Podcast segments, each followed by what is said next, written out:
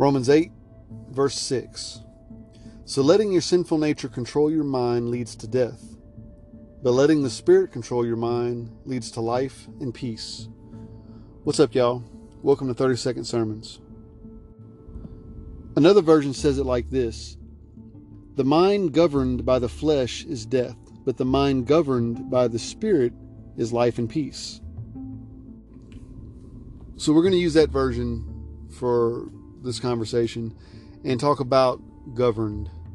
Um, two types of govern governing that I want to talk about. One is when you're a kid, or when you were a kid, maybe, or maybe for your kids, uh, maybe they have some kind of uh, vehicle like a go kart or a dirt bike, uh, something of that nature that goes really fast. And in order to keep your kids safe, you put a governor on and that governor limits how fast it goes, right? The other type of governor or government or governing is a government. Uh, we have a government, and that government is responsible to make rules uh, to keep us safe, to limit us from doing things that might hurt us or hurt others. Um, very much in a nutshell, but that's that's the basic gist of it.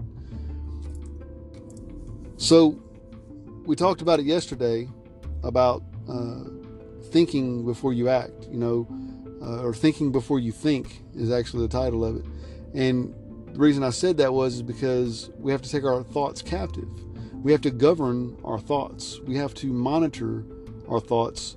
And really, we have to allow the Spirit to govern those thoughts. And how we do that is by working on our relationship with God. Uh, and we do that by praying, and we do that by reading His Word and, and allowing God to work in our lives and really involving God in everything that we do.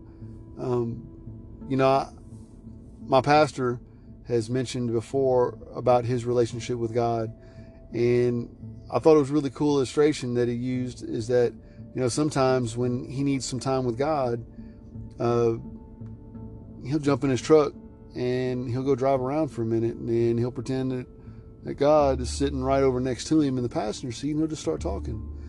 And I thought that was a really good illustration because that's really how our relationship with God should be. We should be able to just talk with Him about anything.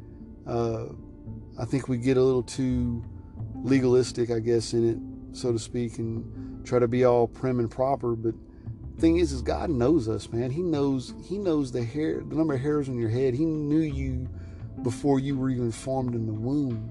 He knows everything about you. I really find it easy to talk to somebody that knows everything about you because you're not hiding anything. It should make it really easy for us to have that relationship with god in that way if we really come to that understanding right? So to be governed by the Spirit is really, think about it like this. Old cartoons, you got the devil on one shoulder, the angel on the other, right? Which one are you going to listen to? Obviously, in the cartoon, when you listen to the devil, you end up getting yourself in trouble. But when you listen to the Spirit, when you listen to the angel, it keeps you out of trouble. And as silly as it sounds, it's really that simple. So here's here's what I'm gonna do. I'm, I'm gonna leave you with this. I really I really like this. I, have I've heard this before. It's a Cherokee Indian uh, parable about two wolves. I'm sure you've heard it before, but it's really good, so I'm gonna read it to you. It goes like this. One evening, an el- elderly Cherokee brave told his grandson about a battle that goes on inside people. He said, My son, the battles between two wolves inside us all. One is evil. It is anger, envy, jealousy, sorrow, regret, greed, arrogance, self pity, guilt, resentment, inferiority, lies, false pride, superiority, and ego. The other is good. It is joy, peace, love, hope, serenity, humility, kindness, benevolence, empathy, generosity, truth, compassion, and faith.